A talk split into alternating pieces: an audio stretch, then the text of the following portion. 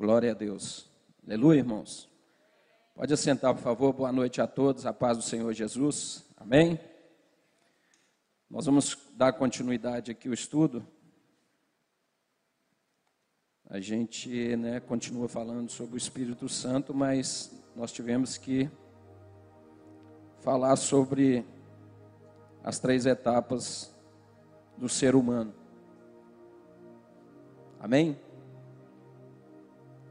Quem faz tudo é o Espírito Santo. Nossa parte ela é muito pequena.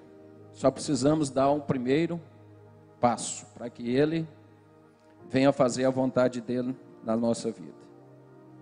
A vontade de Deus sempre ela é perfeita, sempre ela é boa. Amém? Abra a Bíblia de vocês aí em 1 Pedro 2, na última aula nós falamos que em Isaías 63, do versículo 9 ao 11, lá diz que o espírito de Deus ele se tornou inimigo daquelas pessoas, porque elas experimentaram tudo de Deus, mas depois blasfemaram contra Deus, e por isso o espírito de Deus se tornou inimigo deles. Eu falei aqui a respeito dessa fase carnal que ela precisa passar rápido. Sempre teremos algum obstáculo na nossa vida para vencermos. Sempre em alguma coisinha podemos ainda continuar sendo pessoas carnais. Porque ainda precisamos de libertação naquela área. Mas o que Deus quer ver em nós é a vontade de nos tornarmos pessoas espirituais. Nós precisamos nos tornar pessoas espirituais. Porque se a gente não fizer isso, nós não vamos suportar o fim das coisas. E já está muito difícil. É verdade ou não é? Já está muito difícil. 1 Pedro 2, do 1 ao 2. Todos acharam? Portanto, abandonem toda maldade, todo engano, hipocrisia e inveja, bem como todo tipo de maledicência, como crianças recém-nascidas. Desejem um genuíno leite espiritual para que por ele lhe seja dado o crescimento para quê? Para sal vação. Objetivo maior: e morarmos eternamente no céu com Deus. Aqui é rápido, é uma passagem muito rápida. Ali Pedro está. Ele está falando de coisas que nós temos que deixar de seguir. E ao mesmo tempo, no versículo 2, ele está dando um, uma receita. Uma receita que é ensinado praticamente todo o culto. Em praticamente todas as igrejas da face da terra. As igrejas evangélicas, elas ensinam a respeito do desse leite puro, genuíno. E nós podemos começar falando a respeito da leitura da palavra.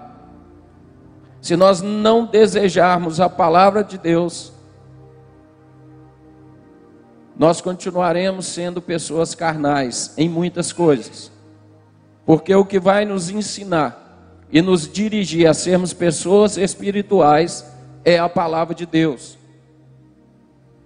O Espírito de Deus ele vem para completar, nos dando o discernimento da palavra e nos guiando, fazendo com que a gente ande em cima desta palavra. Então a palavra de Deus é o primeiro alimento espiritual que nós devemos desejar. A princípio, Pedro está falando que é um desejo como de criança recém-nascida. E nós lemos aqui na última aula que Paulo falou assim: olha, vocês ainda não estão prontos para receber o alimento sólido, porque entre vocês ainda há invejas, não é isso? Há perseguições, há uma mentalidade que ainda é mundana. Há uma mentalidade que não tem nada a ver com uma pessoa que é espiritual. Mas ali Pedro está ensinando algo que nós podemos deixar de ser carnais e passarmos a nos alimentar de uma comida mais sólida. Quando eu converti, eu, eu falei até para os irmãos ali na, no sábado que nós ficamos aqui. Eu li a Bíblia quase três vezes durante, durante um tempo de seis meses. Eu estava operado, eu estava dentro de casa, eu não estava trabalhando. Mas não foi só por isso. Isso aí só me ajudou a ter um tempo para que eu pudesse ler a Bíblia. Mas algo aconteceu dentro de mim que eu não conseguia parar de ler a Bíblia. Eu sei que isso não acontece com todos. Eu estou dando um testemunho que aconteceu comigo. Mas acontecendo isso ou não, nós precisamos desejar a palavra de Deus. Porque o Espírito de Deus, ele só vai nos lembrar de algo da palavra se nós pelo menos lermos. Porque se eu não ler a palavra, se eu não desejar esse leite, eu nunca vou conseguir crescer para ser uma pessoa espiritual.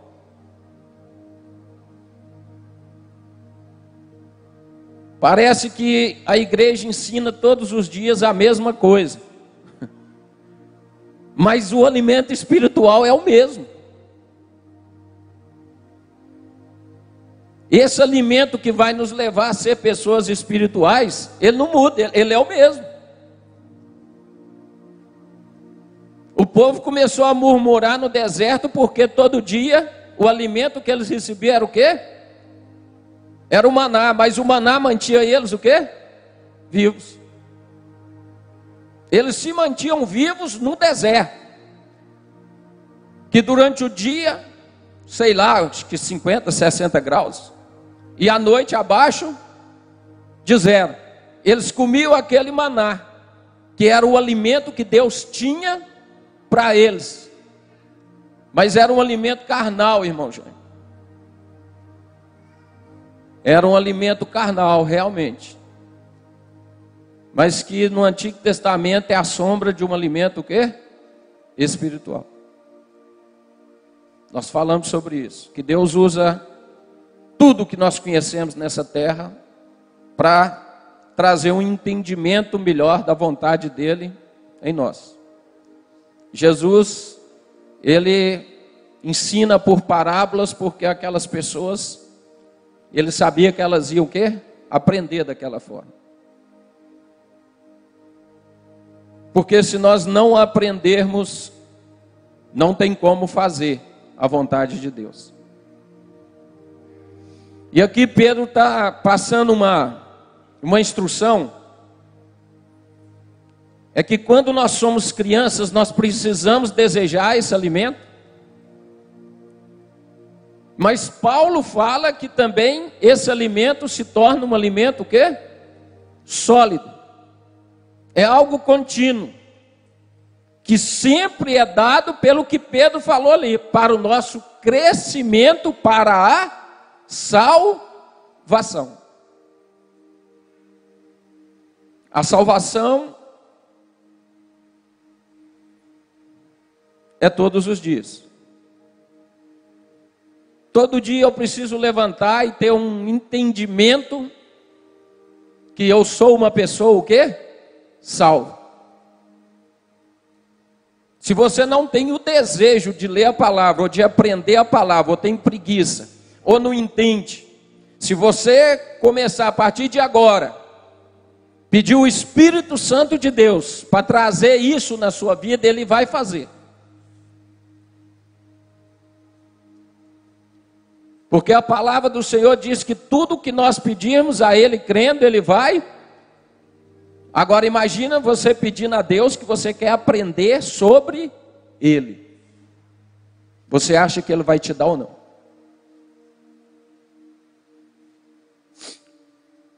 Deus me trouxe três pessoas à memória essa semana passada. Três pessoas.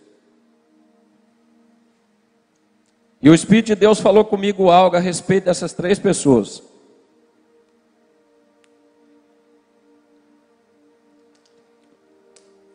As três pessoas já partiram para a glória. Todos três já morreram para essa terra. A primeira pessoa é meu pai. Meu pai, quando ele, ele adoeceu, ele veio para Sete Lagoas. A igreja que era bem pequenininha. Ele teve um câncer de pulmão. E meu pai nunca foi de acreditar em Deus. Ele nunca falava, eu nunca, eu não lembro de algum dia ele ter falado de Deus.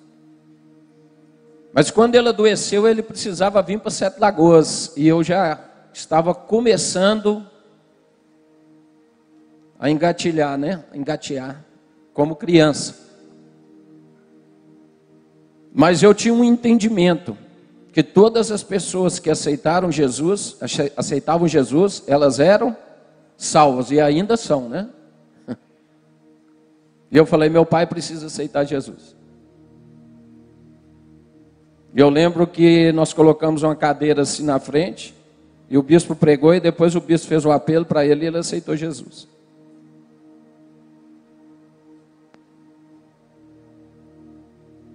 Um dia antes do meu pai morrer, ele estava indo para Belo Horizonte para fazer tratamento no Luxemburgo.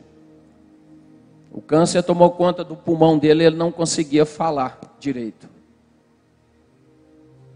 Ele só sussurrava. Se você chegasse perto, você conseguia ouvir. E eu lembro que ele estava deitado numa cama bem baixinha na casa da minha tia e, e eu peguei na mão dele para despedir dele porque ele ia para Belo Horizonte tratar. E ele começou a puxar minha mão. E eu agachei do lado dele.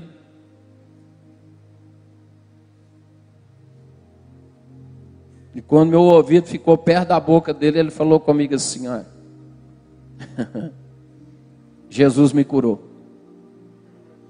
Eu estou curado.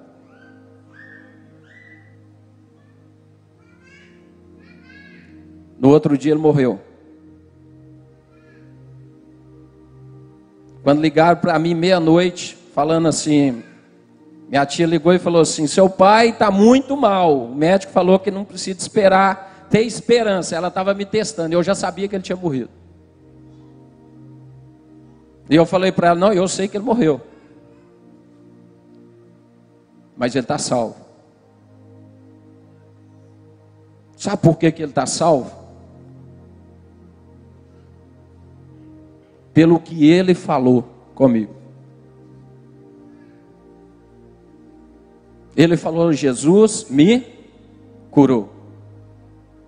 A Bíblia fala que se nós clamarmos o nome dele, até no último segundo de vida nós somos salvos.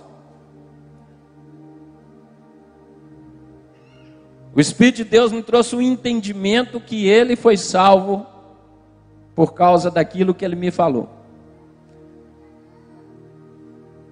A segunda pessoa é o irmão dele, que também teve um câncer. Ficou na casa da minha tia também, o bispo foi lá e ele aceitou Jesus. No dia que ele morreu, o irmão do bispo, o Reginaldo, estava com ele no, no quarto, o Reginaldo é que me contou isso. Antes de morrer, ele começou a falar que ele estava vendo muitos anjos.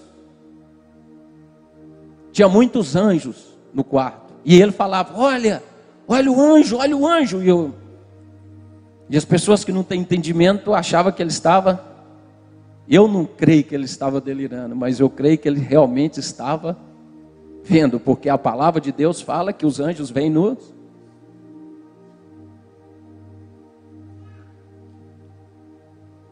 Ele foi salvo. A terceira pessoa é a irmã Alva, que Deus me trouxe a memória, que é a mãe do bispo. A irmã Tânia falou assim comigo: O irmão Jânio, antes de mãe morrer, falecer, ela orou a noite toda em línguas.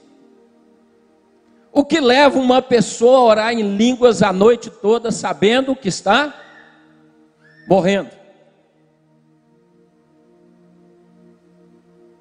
Três pessoas que eu creio que foram salvas. Meu pai pelo que falou, meu tio pelo que viu, e a irmã Alva pelo que fez.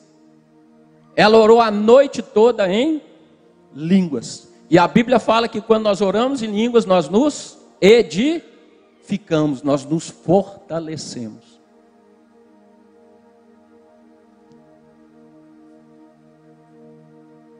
Às vezes a gente não entende por que aconteceu daquela forma. Mas hoje eu entendo que Deus tem um propósito nisso, porque senão não estava falando isso aqui agora. Se eu estou falando é porque Deus tem um propósito na vida de alguém através dessas três pessoas que já partiram.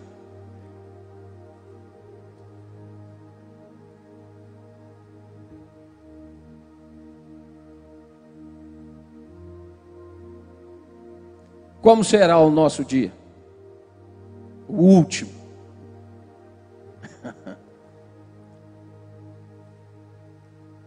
Pedro está falando que o alimento é para salvação. Estamos nos alimentando realmente? Estamos realmente desejando esse alimento espiritual? Vou contar só mais uma para a gente continuar aqui.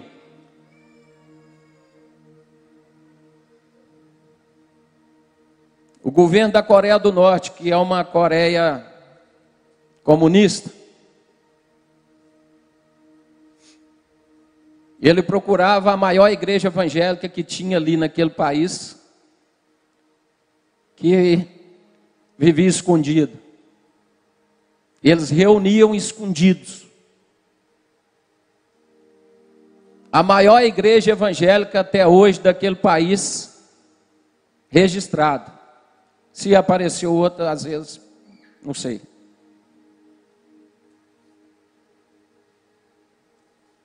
Sabe quantos membros tinham a igreja? Aquela igreja? Onze. Até hoje foi a maior igreja dentro da Coreia do Norte. Pegaram os onze. Uma família tinha só uma família, eram três famílias. Uma família era o pai, a mãe e três filhos pequenos, mas que entendiam tudo, já.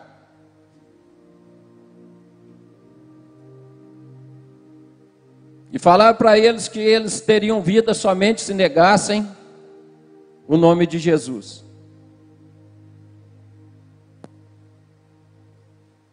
E o pastor foi o primeiro. O diabo, ele é assim. Se ele conseguir tirar a liderança, para ele já é mais de meio caminho andado.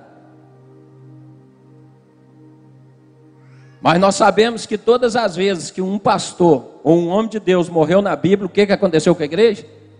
Ela cresceu mais ainda. Em Apocalipse fala que nós temos que ser fiel até e dar-te-ei coroa da vida. Mas esse alimento que Pedro está falando, ele nos prepara para isso. E da forma que o nosso país está indo. Vocês estão acompanhando o que está acontecendo, não está? Viram lá a questão aí do voto? O que, que aconteceu?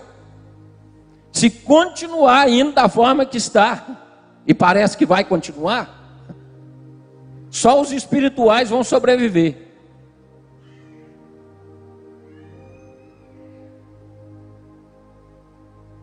Sobrou essa família lá na Coreia do Norte, cinco pessoas.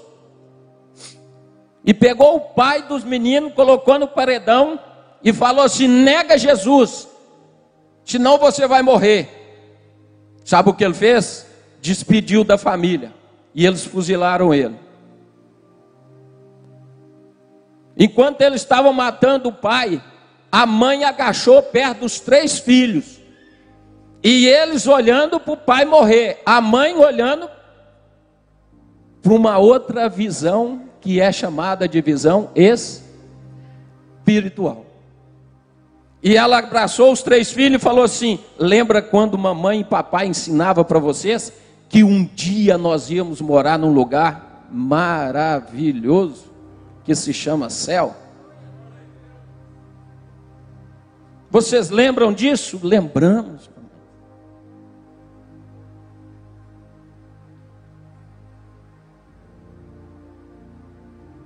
Sabe por que, que isso foi registrado e isso foi falado e eu estou falando aqui hoje? É porque algumas pessoas daquelas, daqueles soldados que estavam matando aquelas pessoas, se converteram. Só por isso.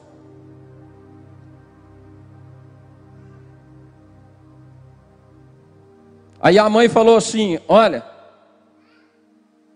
vai doer só um pouquinho.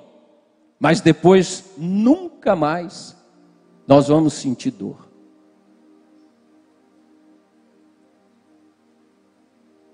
Matou o primeiro filho e falou com a mãe: nega Jesus. Matou o segundo. Matou o terceiro.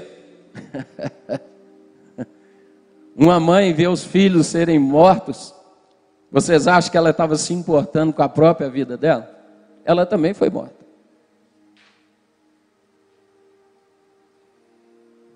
A salvação até hoje, o sangue precioso é o de Cristo, inegável. Não adianta a gente pensar a respeito de outro. Mas até hoje, homens e mulheres de Deus estão morrendo e derramando o seu sangue por causa do do evangelho.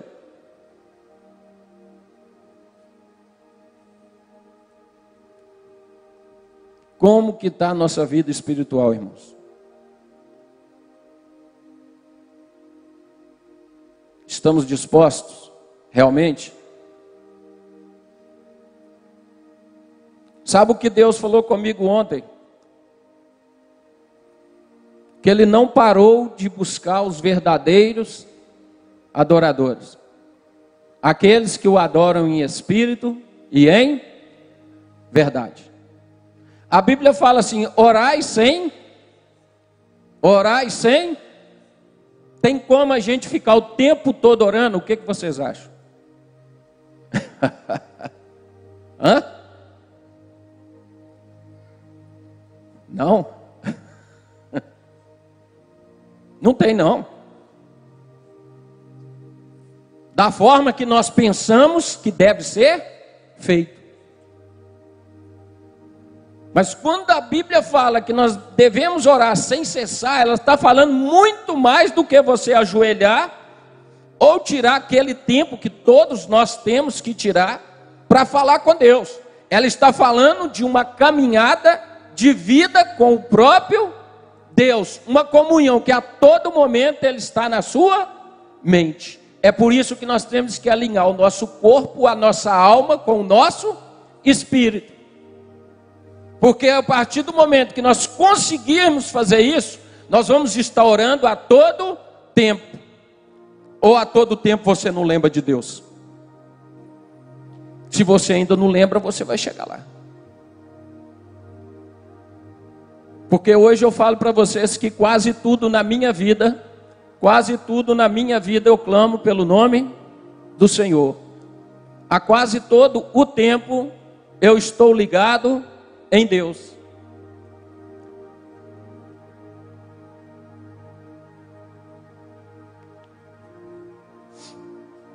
Vamos abrir a Bíblia aí. Mateus 17, 20.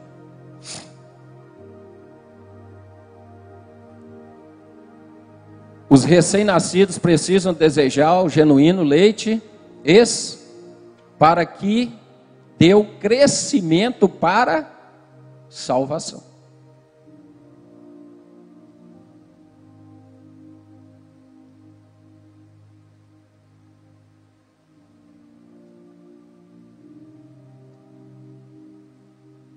Mateus 17, 20.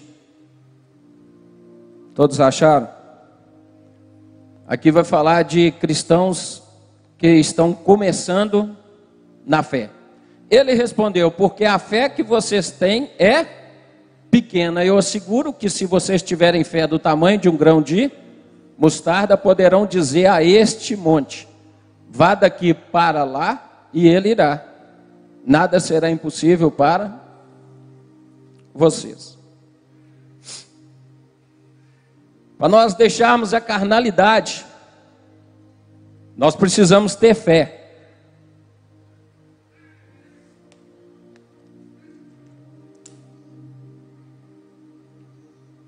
A fé vem por ouvir e ouvir a palavra de Deus. Se você deseja o genuíno leite espiritual, automaticamente você vai ter o quê? Fé. O genuíno leite espiritual é a palavra de Deus. Aí você vai ter fé. Já falou algo para alguém natural, ou mesmo um carnal, e ele falou assim para você: tudo de você é achando que Deus vai fazer. A fé nos leva a isso. Ou não é? A fé nos leva a isso. Porque a fé move o coração de Deus. Porque sem fé é impossível agradar. Agrada-te do Senhor e Ele satisfará os desejos do vosso. Agrada-te é você se agradar de Deus. Não é Ele se agradar de nós, não. Porque Ele já nos ama incondicionalmente é nós nos agradarmos dele. A Bíblia fala mais que a alegria do Senhor é a nossa, então vamos deixar ele feliz. Porque nós nunca vamos ficar fracos. A todo momento que você trazer uma alegria no coração de Deus, você recebe a força de Deus.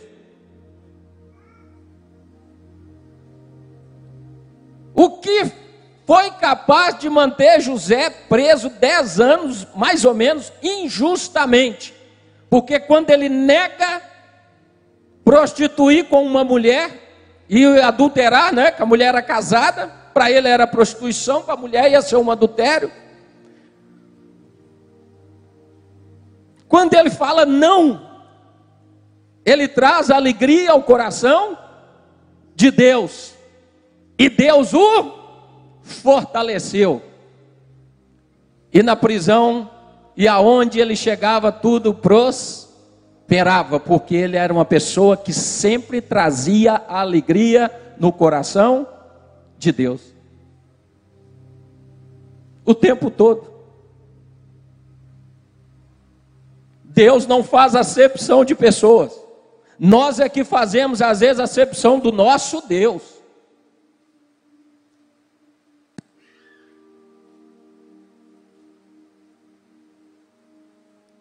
Se andarmos na palavra, vai acontecer. Não tem como não acontecer. E ali está falando que se tiver fé, primeiro começa falando, parece uma contradição. Olha bem, se não parece. Só parece. A fé de vocês é o quê? pequena.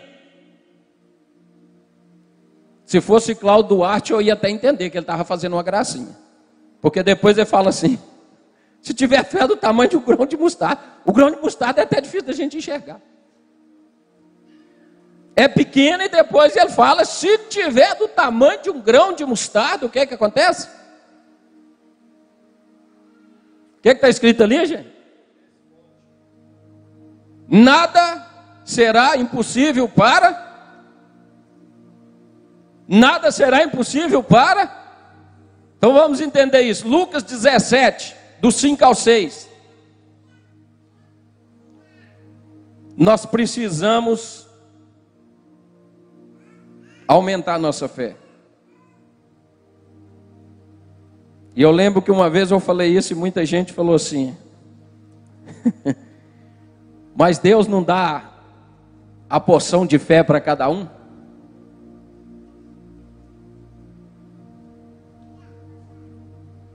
Dá. Mas o que é que te impede de aumentar essa porção? Deus falou que era limitado? Nós vamos ver aqui que não é. A fé, ela pode crescer muito.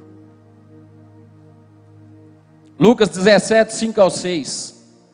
Ah, colocou não. Lucas 17, do 5 ao 6. Os apóstolos disseram ao Senhor: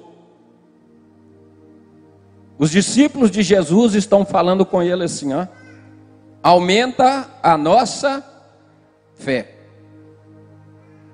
E ele respondeu: Se vocês tiverem fé do tamanho de uma semente de mostarda, poderão dizer a esta amoreira: arranque-se, plante-se no mar. E ela parece que é a mesma coisa que está falando ali mas não é. Sete.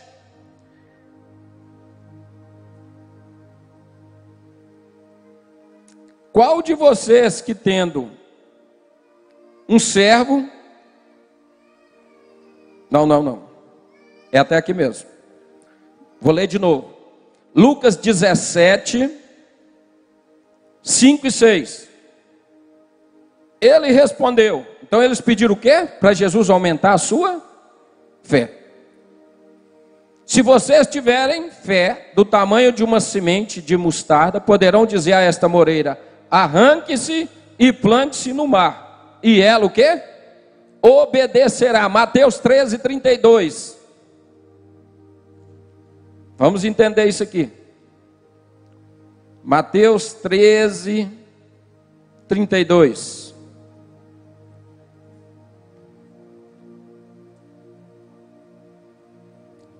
Aqui Jesus tá, continua falando a respeito da fé.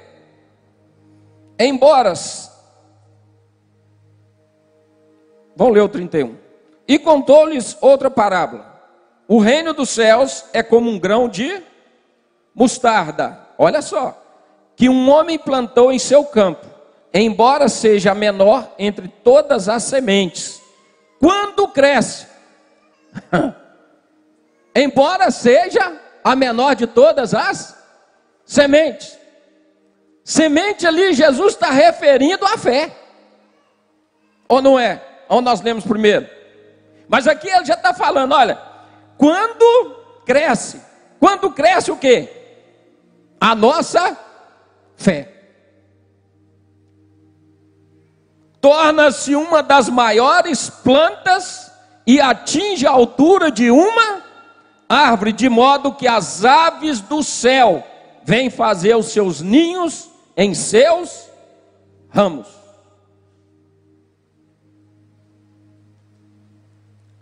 Tem tradução que fala aqui da, que é uma mostarda chamada de mostarda preta ou mostarda negra, que só dá no Oriente Médio e naquela região de Israel ela chega a atingir um metro e meio de altura, essa mostarda. e ela dá ramos. E Jesus está falando: você pode aumentar a sua fé. Pode começar num grãozinho de mostarda, mas pode se tornar uma árvore, aonde os animais, os pássaros virão fazer ninhos.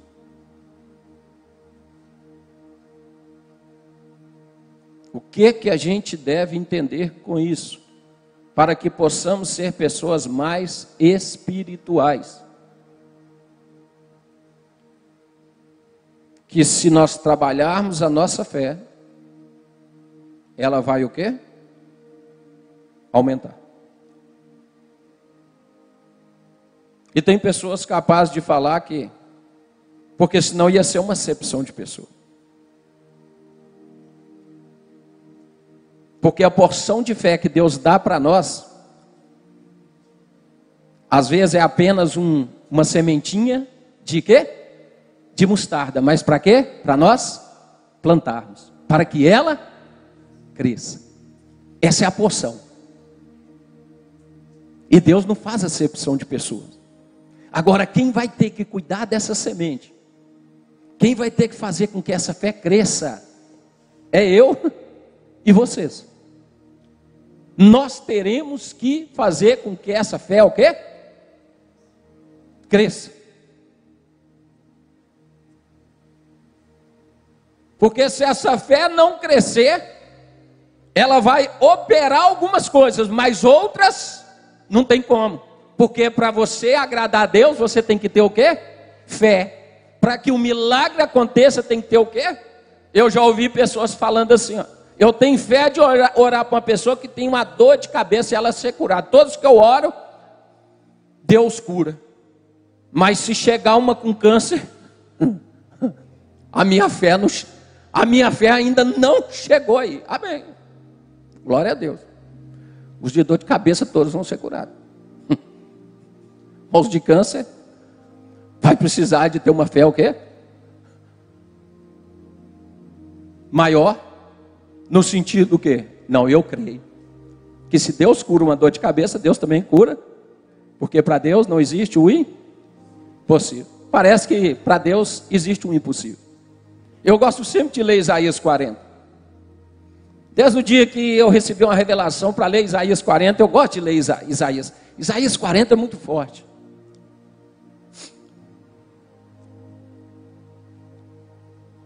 Ele chama as estrelas pelo nome. Ele estende os céus da forma que ele. Todo dia que você olhar para o céu, você vai ver algo diferente. Não tem um dia que você vai ver o céu igual. Porque a Bíblia fala que ele é um arquiteto. E Jesus fala assim: Eu trabalho até agora, porque o meu pai também, ele não para. Eu não posso estacionar meu, meu carro da fé e deixar puxar o freio de mão e deixar aqui tá bom. Não, não tá bom. Nunca vai estar tá bom para Deus, sabia? Só vai estar tá bom para Deus quando nós chegarmos na estatura de você já chegou? Eu não cheguei. Estou longe. É por isso que ele dá uma referência para nós. Você imagina quem era Jesus aqui na terra como homem? Falamos a respeito de Jesus assim. O ministério de Jesus foi só três anos e meio. Não, o ministério de Jesus foi 33 anos e meio.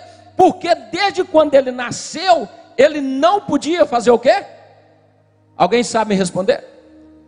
Ele não podia, tinha uma coisa que ele não podia fazer. Ele não podia pecar. Ele não podia pecar. 33 anos e meio na terra, no meio de tudo quanto são pessoas diferentes como nós, mas ele não cometeu pecado algum. Jamais.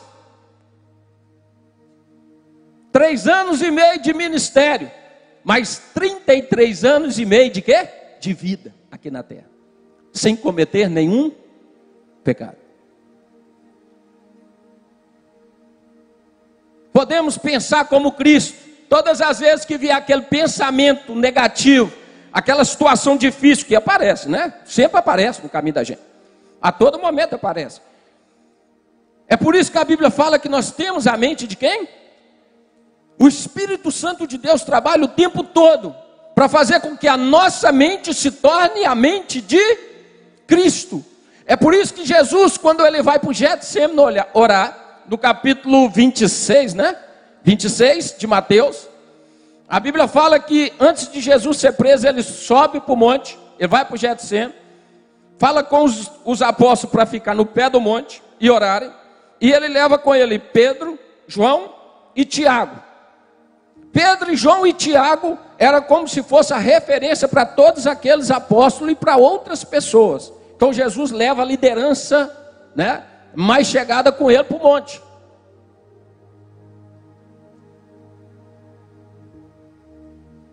Em Mateus não fala isso, mas em Lucas fala, que Jesus fala com eles assim: vigiai comigo e também orai.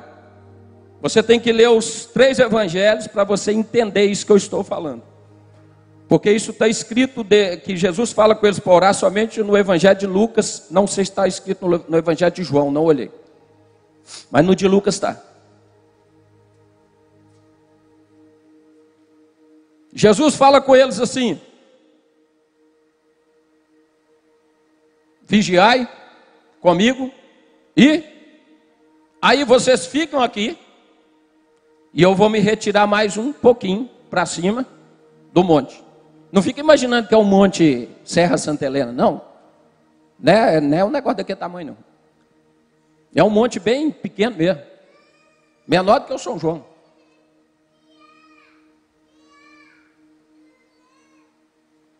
Jesus fala com eles três: vigiai e orai,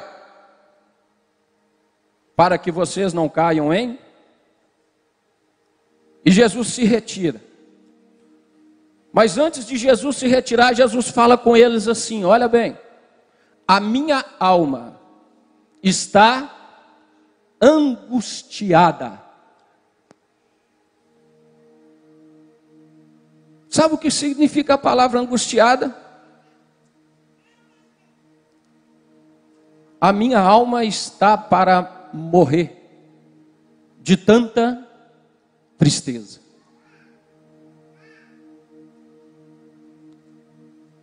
Se nós não alinharmos o nosso corpo e a nossa mente com o nosso espírito, não dá. Jesus subiu ao monte para ele fazer isso. Jesus subiu ao monte e antes ele disse como ele estava. Ele estava angustiado. Ele falou: A minha alma está. Vamos, vamos abrir lá. É, Mateus. Vamos lá. Vamos ler. Vamos ler. Vai ser melhor a gente ler. Mateus 26, do 36 ao 46. Vamos ler aí, por favor. Vai dar tempo.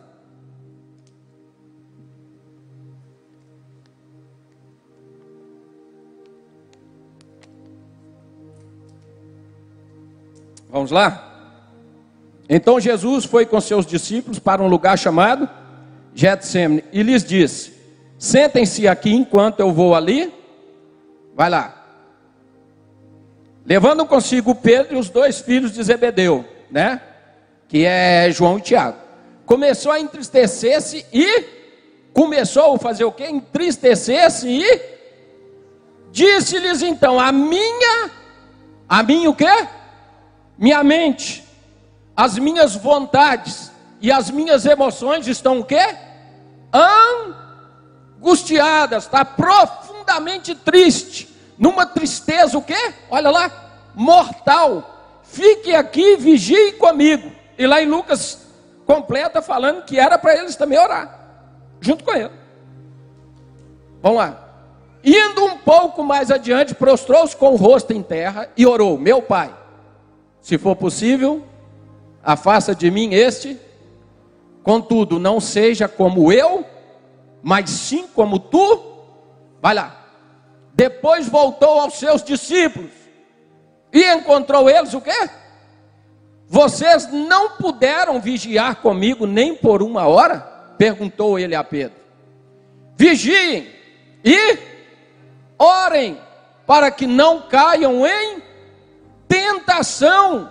Aí ele fala do Espírito, que não é o Espírito Santo, é o Espírito dele. O Espírito que ele está falando que está em nós, o Espírito humano. Porque Jesus, ele vem em carne e osso. Tudo que nós sentimos, Jesus sentiu.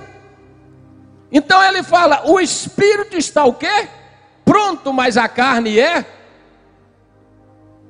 E retirou-se outra vez para orar. Meu pai repetiu a mesma coisa. Se não for possível afastar de mim este cálice, sem que eu beba, faça-se a tua quando voltou, de novo, os encontrou o quê? Porque seus olhos estavam pesados. Então os deixou novamente e orou pela terceira vez, dizendo as mesmas palavras. Depois voltou aos discípulos e lhe disse: Vocês ainda dormem e descansam? Chegou a hora. Eis que o filho do homem está sendo entregue nas mãos dos pecadores.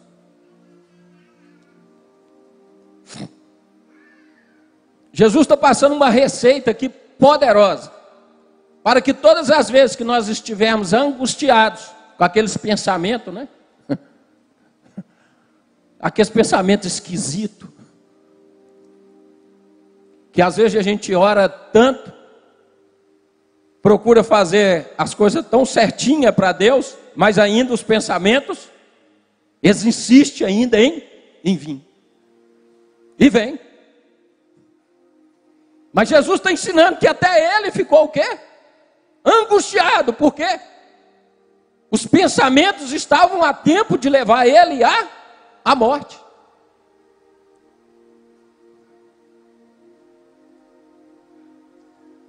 Ele levou Pedro, João e Tiago, sabe para quê? Para que eles se fortalecessem, para que eles alinhassem o corpo e a alma deles ao espírito, porque ele já sabia tudo o que ia acontecer. Mas o que que eles fizeram? Eles dormiram. Lembra que eu falei aqui, orar sem cessar e a todo momento você está ligado em Deus, todo momento. Temos que ter nosso horário de oração, não falei disso. Mas a todo momento que você está com seu pensamento ligado em Deus, é a mesma coisa de você estar o quê? Falando com Deus. Não, estou ligado sim. Estou ligado. E o ideal é quando a gente está no meio da rua e já começa, começa a falar. Os que passam às vezes, é, doido. Só você, só você e Deus que sabe. Ou tem hora que, ou tem a hora certa para a gente estar tá orando. Hã? Quantas coisas acontecem com a gente em tudo quanto é lugar. Eu vou chegar lá em casa, agora que eu chegar lá em casa, eu vou fazer aquela oração. Não, é agora, é agora. Já leva seu pensamento a Deus, orar sem, sem cessar.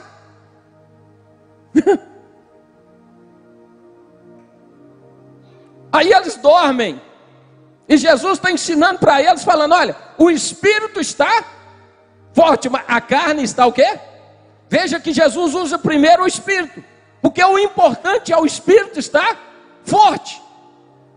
E ele fala a carne é fraca, ele não está falando de pecado, ele está falando de uma natureza, de uma natureza humana, terrena, que muitas das vezes só quer ficar ligado nessas coisas. Ele não está só falando de uma natureza pecaminosa ali, ele está falando que a carne é fraca.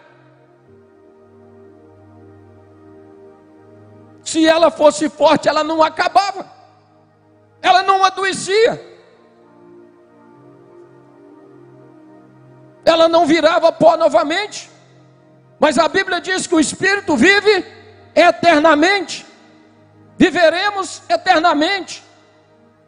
Deus instituiu dessa forma, somos pessoas espirituais, então o nosso espírito tem que governar. Eles dormiram. Sabe o que, que aconteceu depois disso aí? Judas chegou e prendeu Jesus junto com os, o sacerdote.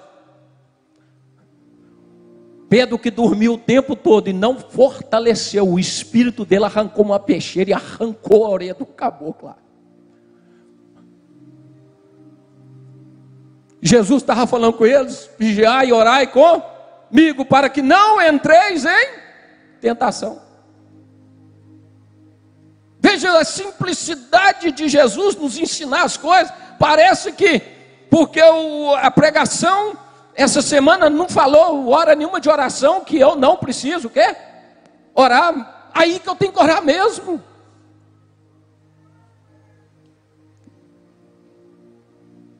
Então a oração é uma arma poderosa para nós fortalecermos o nosso espírito, porque quando Jesus fala, não seja feita a minha vontade, seja feita a tua, Jesus está falando, eu estou alinhado, Pai, na vontade do eu morro. Eu morro porque eu sei que ao terceiro dia eu vou ressuscitar. Em glória nós ressuscitaremos em glória. Se estivermos vivos, receberemos uma transformação. Ai, ai, ai, vai ser um negócio muito forte.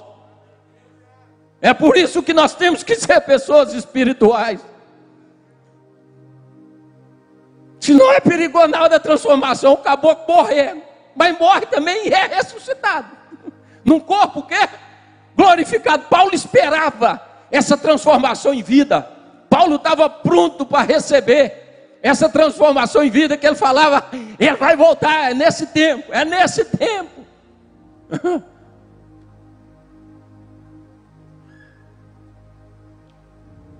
Pedro não orou, arrancou a orelha de um lá na faca. Pedro não orou, negou Jesus três vezes. Pedro ainda era um homem muito o quê? Carnal. É o que nós estamos falando. Mas viu que não é um bicho de sete cabeças, porque Jesus está ensinando a se tornar uma pessoa espiritual. Nós falamos da leitura da palavra, desejar o leite genuíno, como crianças recém-nascidas. Agora nós estamos falando de oração, que Jesus está ensinando, para que nós possamos fortalecer o nosso, o nosso espírito. Quanto mais nós oramos, quanto mais comunhão, intimidade nós temos com Deus, menos medo nós temos. Já prestou atenção nisso? Já fez é, um propósito de oração três horas da manhã? Presta atenção nisso. Você fica forte. Você, aquelas coisinhas que te embaraçava, não te embaraça mais, porque o seu espírito está forte, a oração resolve, e resolve primeiro em nós.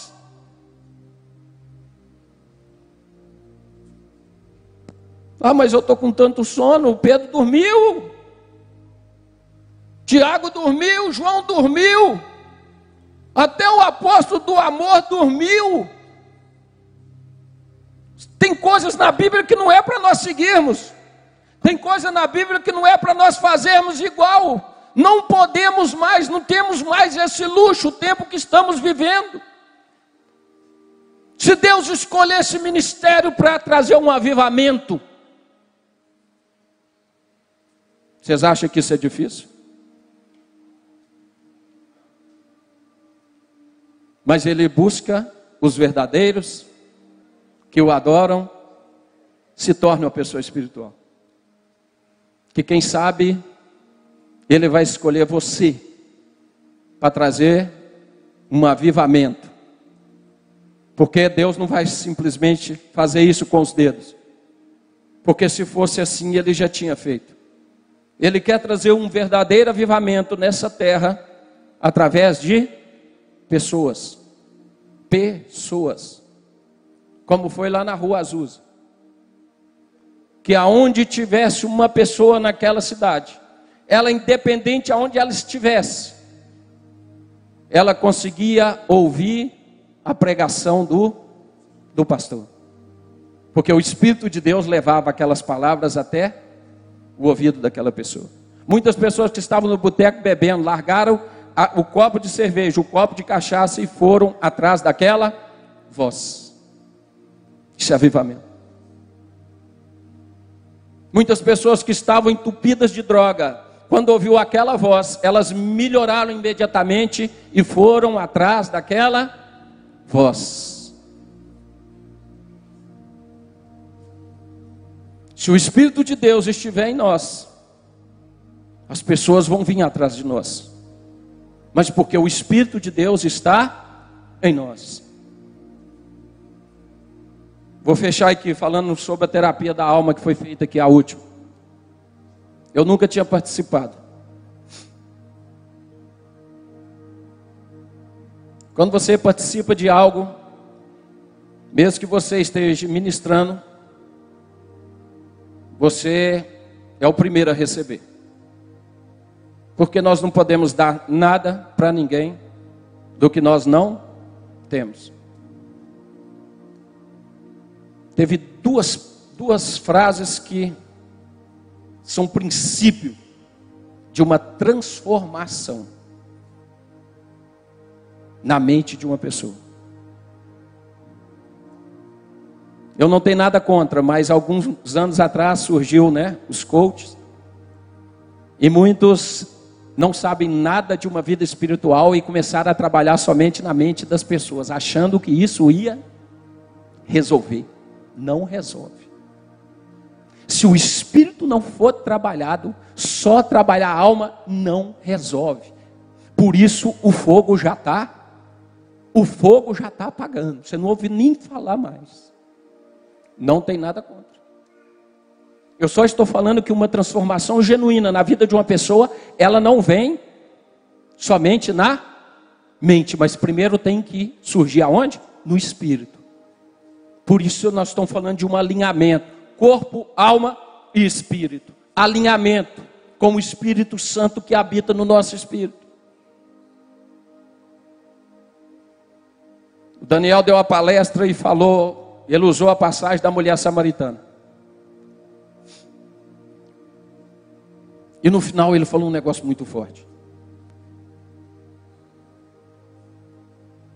E eu tenho certeza que aquilo fez a diferença na vida de todos que estavam aqui. Porque ele falou assim: você que se sente só, você não está só. Se sentir só não é estar só de pessoas. Às vezes a pessoa está no meio de uma multidão, mas ela ainda se sente, se sente só, porque é algo interior. E ele concluiu falando assim: você não está só. Porque o Espírito Santo de Deus está em você. Você nunca vai estar só. Aí depois o bispo foi orar e o bispo falou assim: Olha, que as palavras, que o Espírito Santo de Deus, pegue as palavras que Daniel ministrou aqui, e enraize e edifique elas dentro de cada um de vocês. Isso é tratamento espiritual. Que o Espírito de Deus pega as palavras que Daniel ministrou e coloque ela dentro de você, porque é só assim que podemos ter uma transformação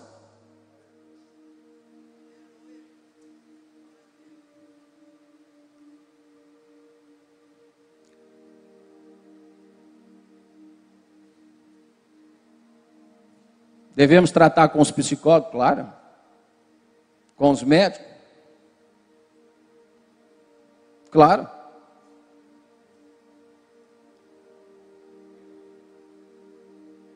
Mas quando o psicólogo é igual ao Daniel, que é uma pessoa espiritual e tem o Espírito Santo de Deus, sabe o que, que ele tem?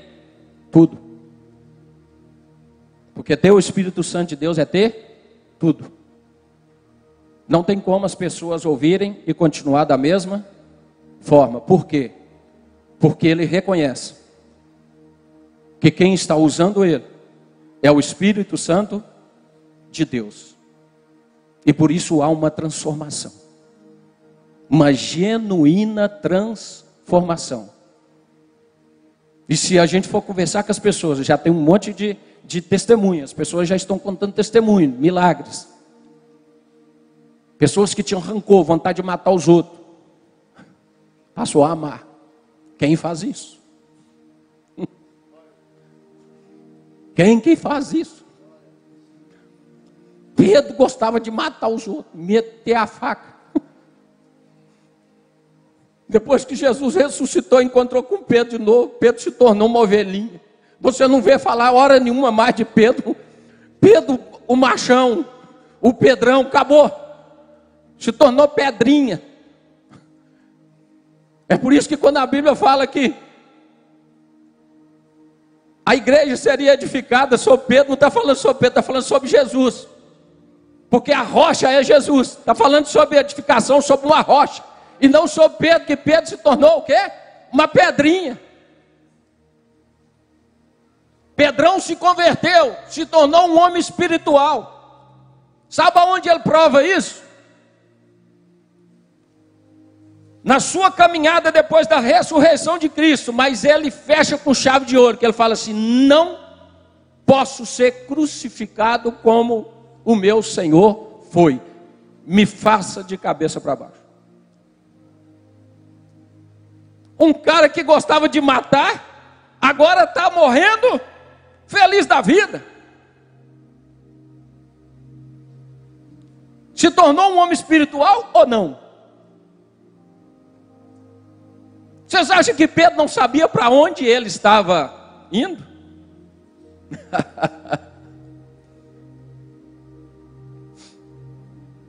Deus fez tudo. Deus já fez tudo. Depende de nós. Senhor, estou fraco, me ajuda. Senhor, eu quero conhecer mais de Ti. Nós temos boca, gente, nós temos boca.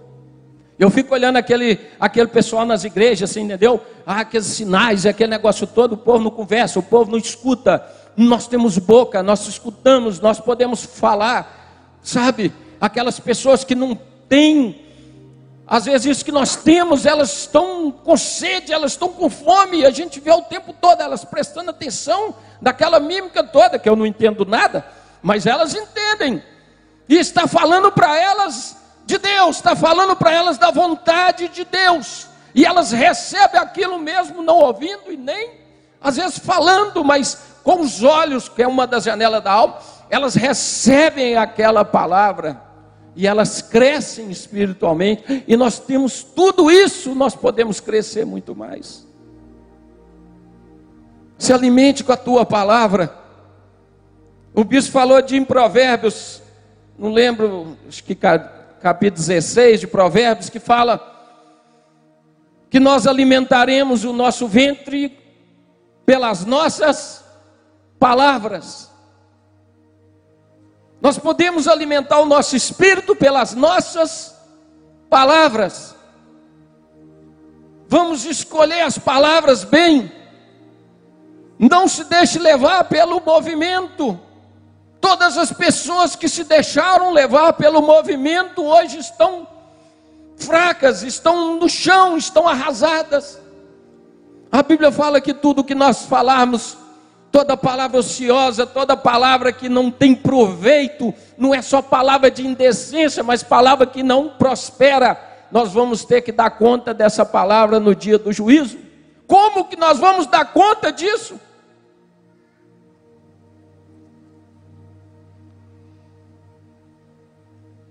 Senhor, só fez com Isaías através de uma brasa do teu altar, e agora o Espírito de Deus em mim, o que é que ele pode fazer com o meu falar? O que você acha que ele pode fazer com o seu falar? As suas palavras. O bispo falou: pega as palavras que Daniel ministrou, Senhor, e coloca elas dentro desse povo, para que eles sejam transformados. Nós podemos falar para nós sermos transformados e pessoas serem transformadas. Não vamos ficar falando coisas que não tem nada a ver. A Bíblia fala que até o tolo, quando se cala, se torna sábio. Vamos medir nossas palavras. Agrada a Deus. Nós vamos terminar. Falta sete, dez minutos só para terminar.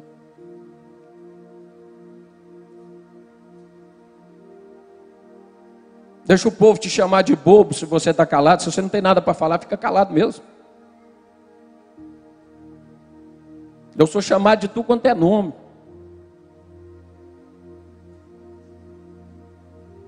Eu subi um degrau. Antes eu repreendia, ficava bravo. Hoje eu nem repreendo mais, sabe por quê? Porque eu sei quem eu sou. Eu sei quem eu sou. Você é bobo? Eu sou mesmo, hein? Fala alguma coisa, eu não, não tenho nada para falar.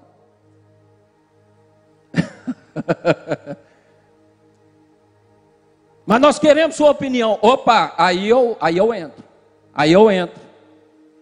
Aí eu entro quente. Porque quando você fica calado, sabe o que vai acontecendo com a gente? A gente vai acumulando tudo aquilo que o Espírito de Deus quer falar. Aí o dia que eles abrem a porta, fala assim, então fala, aí você desentopa o cano. E o negócio rompe, mas rompe bonito. Vamos falar na hora certa. Carnais ou espirituais? Nós decidimos. Crente não faz panelinha, gente. Crente não junta com outros crentes para ficar difamando o próprio reino. Viu? Outro dia eu fiquei sabendo de uma pessoa que não está vindo aqui na igreja, até mandei recado para ela para ela vir. E se alguém estiver me assistindo aí, ó, você que saiu da igreja, que desviou por causa de palavra de pessoas que você achava que era espiritual, meu filho, volta correndo.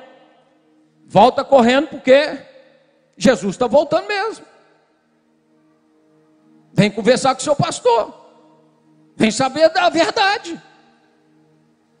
Não se junte com pessoas que falam de igreja. Não se junte com pessoas que falam de, de pastores, de pessoas que fazem a obra de Deus. Não se junte com essas pessoas.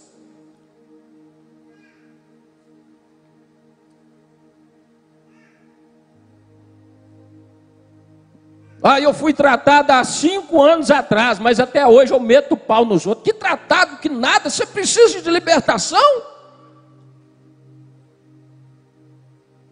Se Paulo tivesse aqui, ele ia chamar esses caras de filhos de Belial, sem medo nenhum de errar.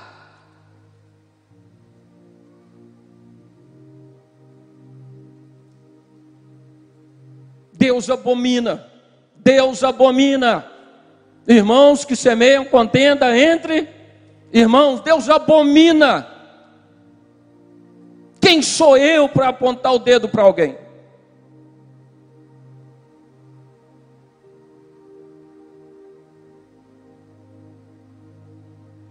Se o negócio não está do jeito que eu quero, meu filho, o pau quebra.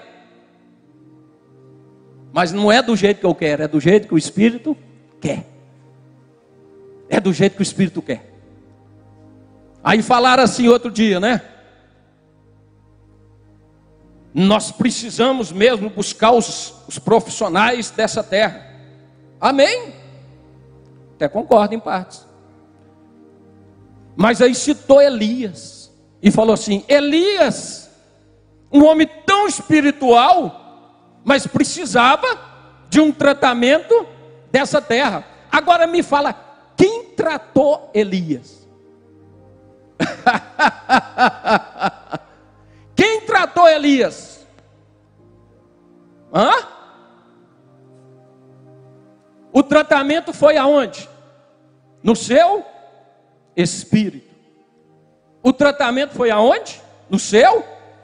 Deus precisava alinhar de novo o corpo e a alma, os pensamentos, porque ele se deprimiu por causa de quê? Dos seus pensamentos. Então Deus precisava alinhar novamente. Nós todos precisamos de alinhamento.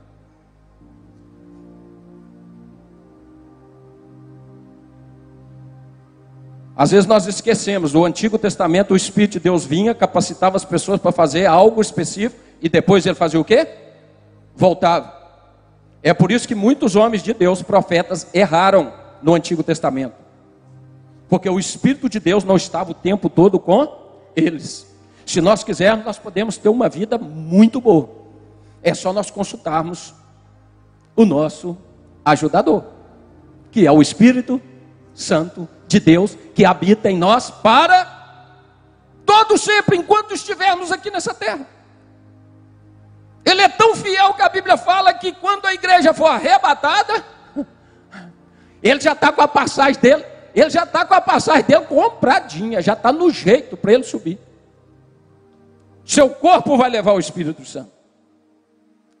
Meu corpo, meu corpo vai entrar no céu, irmão já. Seu corpo glorificado vai levar ele. Não vai ser mais um corpo carnal. Ele sobe junto com a igreja. Ah, tinha muita coisa para falar. Vamos ficar em pé? Deus abençoe vocês. Peço o Espírito Santo para trazer o desejo de ler a palavra, de aprender a palavra. Peço o Espírito Santo, feche seus olhos. Vai orando, vai, pede o Espírito Santo. Você que não consegue ler a Bíblia, fala com ele, ô Espírito de Deus, ensina a tua palavra. Ô Espírito Santo de Deus, faça com que eu tenha vontade, o desejo de ler a tua palavra.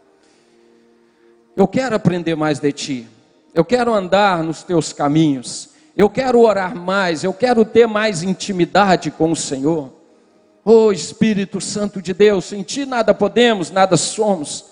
Oh, Espírito Santo de Deus, que o Senhor venha com poder e graça, que o Senhor venha, Espírito de Deus, sobre a tua igreja, nós cremos nesse avivamento, nós cremos que os olhos do Senhor estão sobre esse ministério, sobre esse povo. Oh Deus, prepara cada um de nós, porque nós não queremos somente participar desse avivamento, mas nós queremos que esse avivamento saia também de dentro de nós. Oh Espírito Santo de Deus, capacita a tua igreja, coloca tudo, meu Pai, no alinhamento do Senhor. A palavra do Senhor diz que nós recebemos um espírito de equilíbrio equilíbrio, que o Senhor venha nos colocar na balança, nos medir, nos pesar, para que possamos estar, meu Pai, no peso que o Senhor quer. Ó oh, Espírito Santo, capacita a tua igreja, encha a tua igreja, aqueles que ainda não receberam o teu Espírito, que sejam batizados no Espírito Santo de Deus, aqueles que buscam os dons, recebam o dom do Espírito Santo de Deus. Você que tem vontade de falar em línguas, de orar em línguas, línguas, você que tem vontade de interpretar línguas, peça a Ele, peça a Ele. Deus quer fazer um grande avivamento nessa terra. Não olhe para aqueles que estão lá em cima estão fazendo uma injustiça nessa terra, mas olha para Deus, porque Deus é justiça, e a hora que a gente menos espera, Deus vai realizar a vontade dele nessa terra que amantoi kamacharabaka, derramassoi kamanai. Ele te chamou, Ele te escolheu, Ele te tirou do lodo, Ele te tirou da sujeira, Ele te lavou, Ele te limpou. Agora você é uma ferramenta preciosa e poderosa na mão dEle. Fala com Ele, Espírito Santo de Deus, eis-me aqui. Kamanabakanabakarabakarabaxê. Do Ramanabacantuirabacantarabacharabacá. O Espírito Santo de Deus, alinha os pensamentos desse povo, alinha os meus pensamentos, alinha as minhas vontades, alinha, meu Deus, as minhas emoções, alinha as emoções do teu povo. O Senhor sempre tem algo novo, o Senhor sempre tem algo diferente. Deus usa esse povo, Deus usa esse povo, usa meu Pai o teu povo, usa meu Pai o teu povo Usa, meu Pai, o teu povo. Ah, Você é dele. Ele pagou um alto preço no teu lugar. Quem poderá te condenar se foi Ele, se foi Jesus que morreu por você? Quem poderá te condenar? Você tem autoridade para expulsar demônios.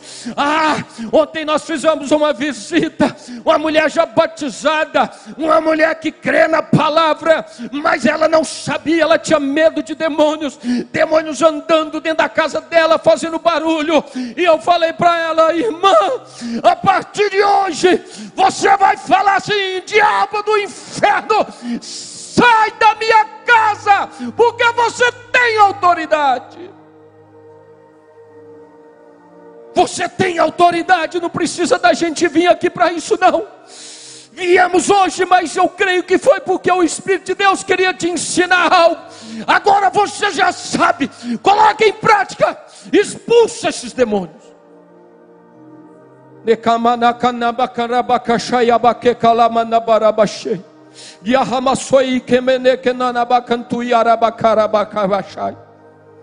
Espírito Santo, encha a boca desse povo, encha a boca desse povo, enche o coração desse povo, encha eles com a tua vontade. Acamanto e camachai, nequeço e ramacá. Encha o teu povo, a tua igreja.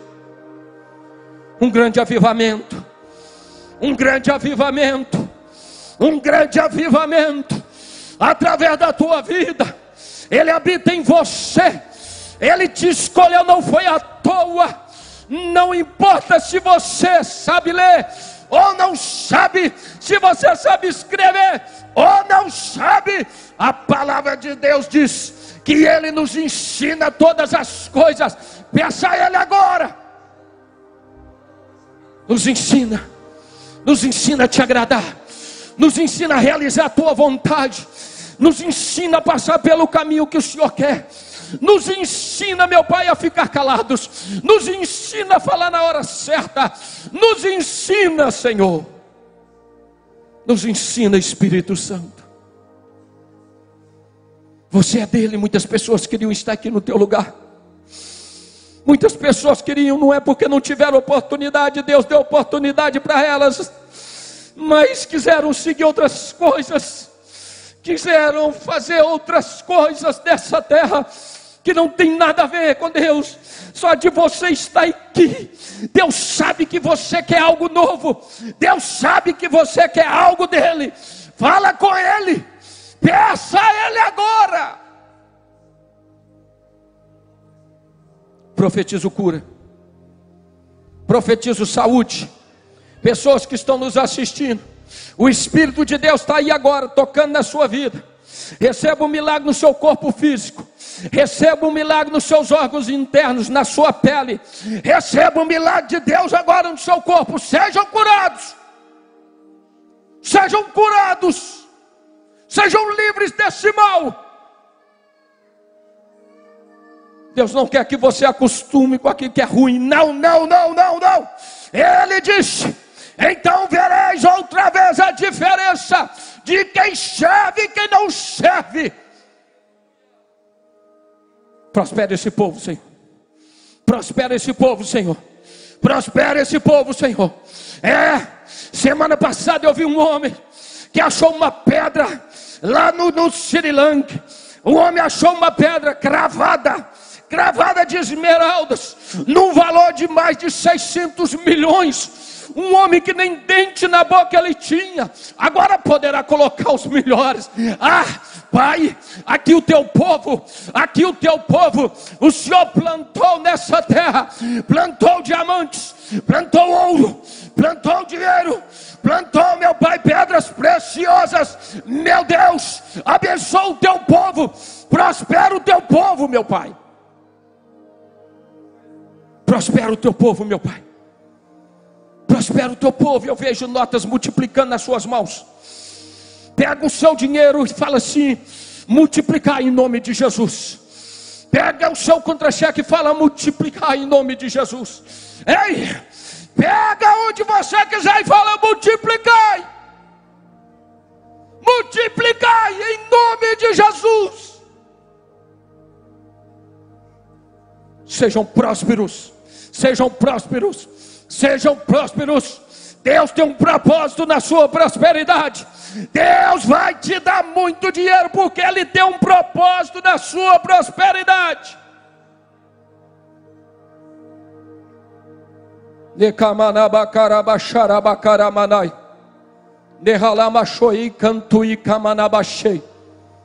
O Espírito de Deus, ele pode capacitar tudo.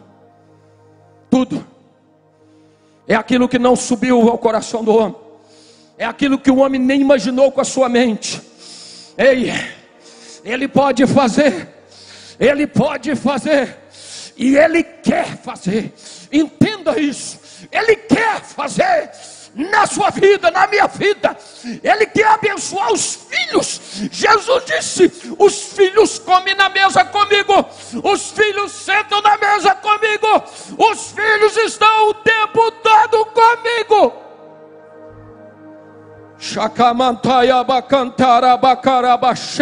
Você que está desempregado não está mais, você está empregado da Carabaxaramaie. Você está empregado. Você está empregado. Receba essa palavra na sua vida agora. O Espírito de Deus acabou de abrir a porta de emprego para você. É essa mesmo, não precisa ficar em dúvida. É por isso que ele abriu uma porta, para que você não tenha dúvida. É essa, entra nela.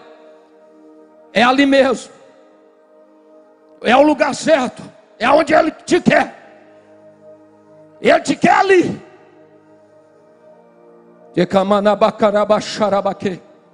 Algo novo, meu Pai. Algo novo, algo novo nesse ministério. Algo novo, Senhor, sobre as nossas vidas. Ó oh, Espírito de Deus, discernimento, visão espiritual, entendimento. Espírito Santo de Deus, o Senhor trabalha o Senhor trabalha para nos levar à estatura de Cristo e nós estamos prontos. Fala com Ele, eis-me aqui, Senhor. Vamos, igreja, fala com Ele, eis-me aqui, Senhor. Vai, fala, fala, eis-me aqui, Senhor. Eis-me aqui, Senhor, faça em mim a tua vontade. Faça através de mim a tua vontade. Oh, Pai, eis-me aqui, Senhor. Que seja feita a tua vontade. Jesus disse que seja feita a tua vontade. A vontade dele é preciosa, a vontade dele é maravilhosa seja feita a tua vontade. Faça em nós, faça através de nós. Envia as almas, Senhor. Envia as almas, Senhor. Multiplica nesse ministério, Senhor. Em nome de Jesus Cristo de Nazaré. Oh Deus, que as pessoas venham encontrar, meu Pai, esse ministério lá em Felizlândia, ali no aeroporto, ó oh Deus, no Jardim Primavera, aqui no Baixo São Geraldo, ó oh Deus, onde esse ministério for, São José do Buriti, meu Deus, que as pessoas venham entrar, envia as almas, Senhor, acrescenta as almas, Espírito Santo de Deus, traz as almas, traz as almas, hoje é uma noite de avivamento. Hoje é uma noite de avivamento.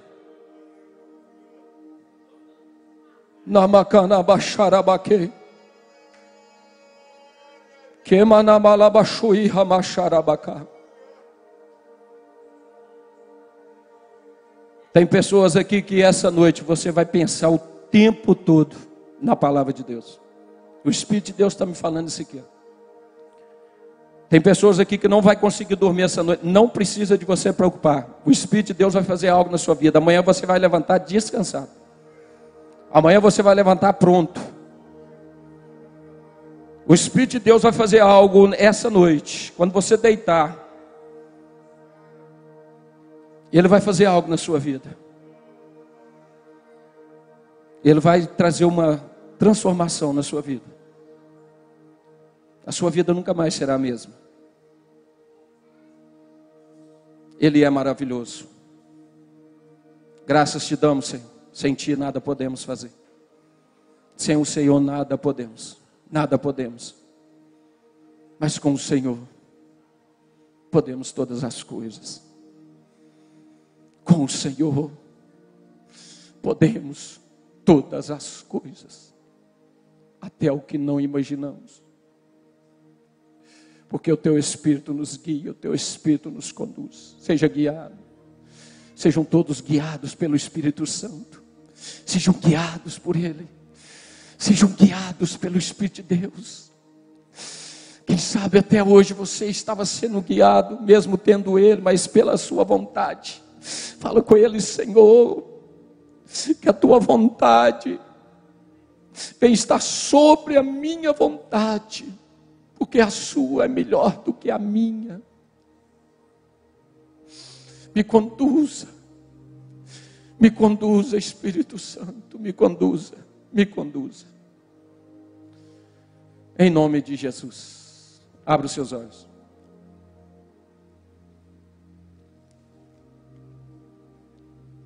Deus é maravilhoso. Deus é eterno. Não existe o impossível para Deus. Pega seu dízimo, sua oferta nas suas mãos. Passou muito. Passou dez minutos das nove. Vocês me perdoam. Pega seu dízimo, sua oferta. Amém?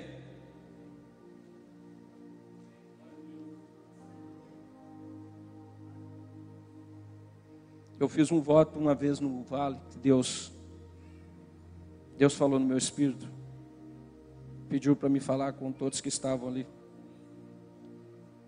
que não era obrigado, mas quem quisesse fazer.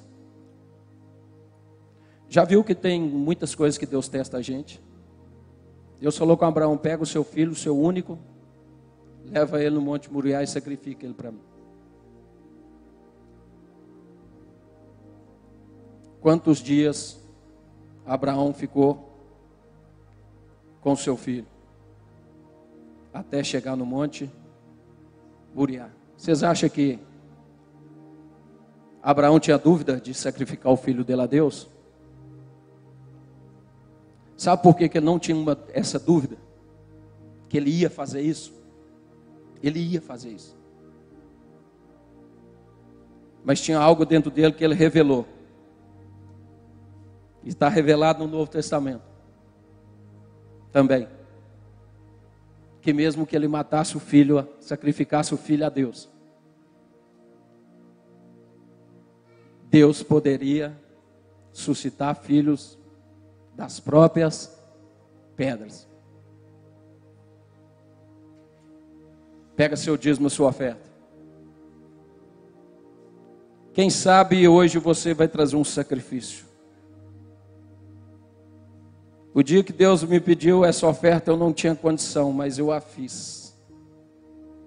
Pouco tempo depois, Deus abriu uma porta para mim, trabalhar com vendas.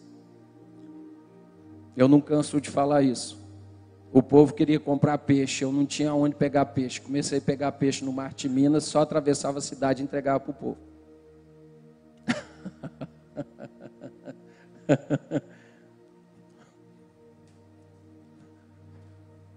Quem é esse Deus?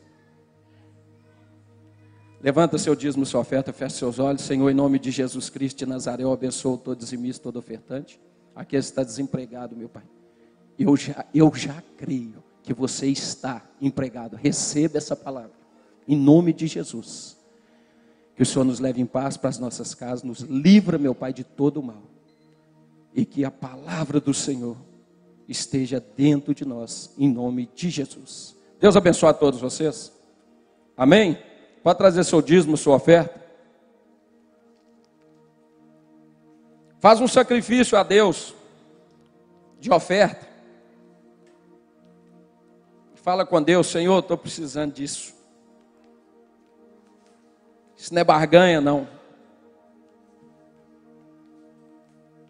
Jacó fez isso.